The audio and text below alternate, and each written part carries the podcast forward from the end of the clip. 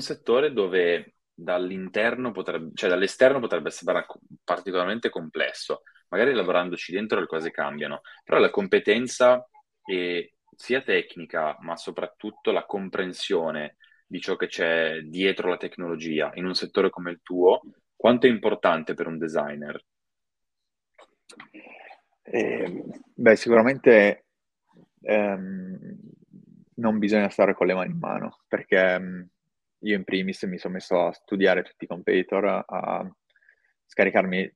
tutte le app possibili, eh, guardare i processi, i flussi. Eh, in primis ho iniziato a investire e, e, quello è utile soprattutto per capire quali possono essere i flussi, quali sono le app eh, sul mercato che possono aiutarti a sviluppare poi il tuo prodotto, perché ce ne sono veramente svariate, alcune lo fanno veramente in modo eccellente, altre che peccano nettamente in quello che, che, che stanno facendo, che stanno portando. Quindi la nostra idea era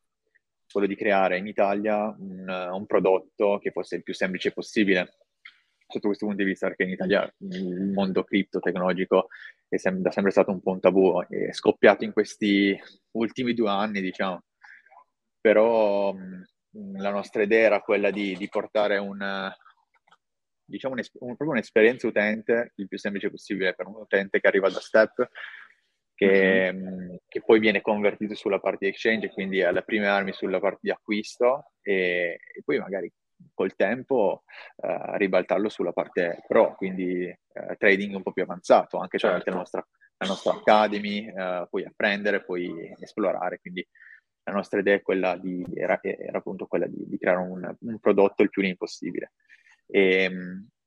su, sul design dico, è fondamentale imparare comunque studiare e, e, mettersi alla prova sotto questo aspetto perché non conoscendo il settore eh, bisogna per forza metterci mano